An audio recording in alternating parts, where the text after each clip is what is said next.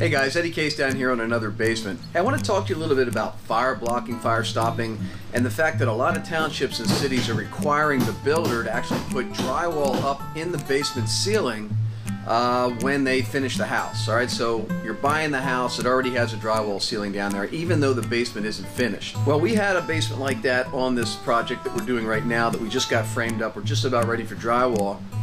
And I wanted to show you that if you do have the drywall ceilings, and you're planning on putting the recessed lights in, that there's an easy way to do it. If you're wondering how in the heck am I going to go up there now and put the uh, the recessed lights in, because you know there's drywall up there, you know I, it's completely sheetrocked.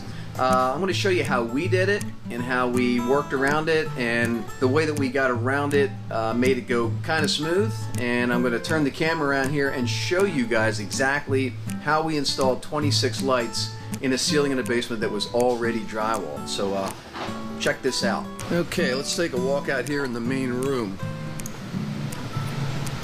Stand that camera up there. Now you can see we've got our recessed lights up inside the drywall ceiling. What we did was we found the locations where we wanted our individual lights.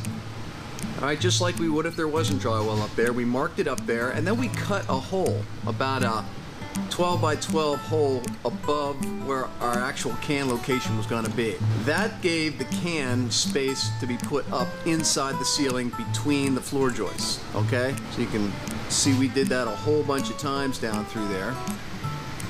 And then what we did, so that we didn't have to use remodeler cans, so we could use regular cans with the sliding brackets on it, is we banded the ceiling. All right, banding is this two by four that's going down the ceiling every two foot, the length of the basement. All right, we put the banding up there, and that lowered us down an inch and a half from the drywall, and that gave us something to spread the uh, the tracks out on those can lights. That gave us something to nail to. It also gave us a nice flat drywall ceiling framing job again. All right, so we're going to have a drywall ceiling below a drywall ceiling. All the original drywall that's up there really doesn't mean anything, other than it was put in there by the builder as a fire stopping method required by code. But I know a lot of guys have been like, well, what am I going to do now? I've got a drywall ceiling, but I have to put all my lights up in there. Well, that's how we did how we did it. Now you can either wire the can from hole to hole by just pulling the wire up through the ceiling, okay, and back down through the other hole, or you can simply staple, and I'll pan up there, you can simply come out of the can and staple the wire right to the side of the banding and run it down to the next can. Okay, so you can either go hole to hole up inside the ceiling, or you can staple your wire down the side of the banding to get from can to can.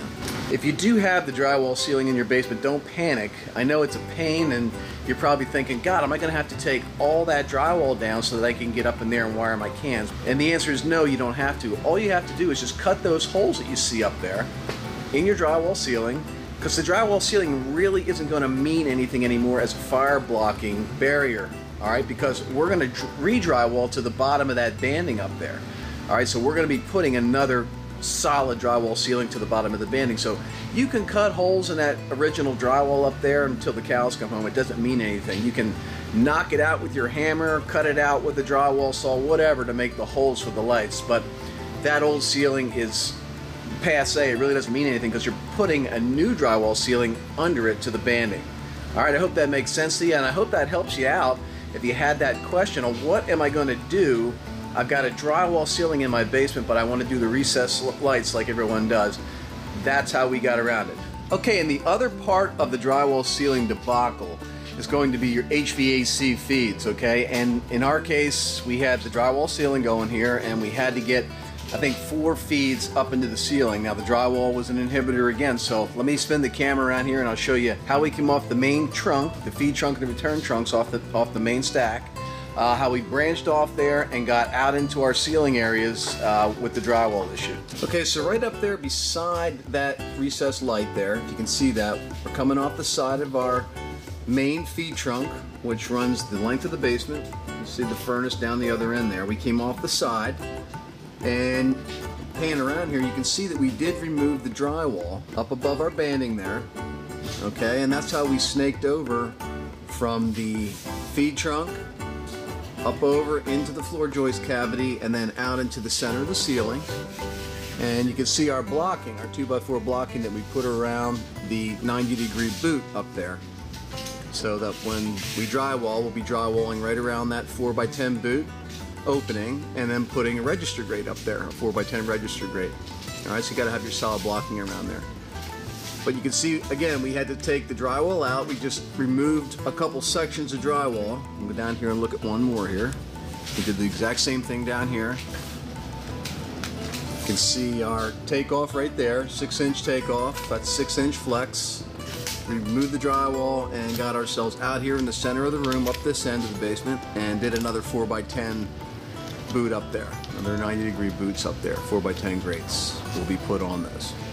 Okay, so that's really it, uh, and what you have to contend with. The lighting and the H V A C is generally the only two things that you're going to have to contend with when you're going up and over an existing drywall ceiling put in by the builder for fire blocking code enforcement, okay? And in this particular township where we're working, the builder had to adhere to that code. It's not that way in every township and every city that we work in, but in this particular township, it had to be done, so we had to contend with it here. So I hope that helps you with your basement ceiling issue if you've got the drywall ceilings yourself. I'm Eddie Case.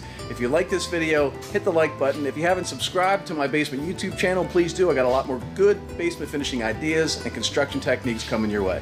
See you in the next video.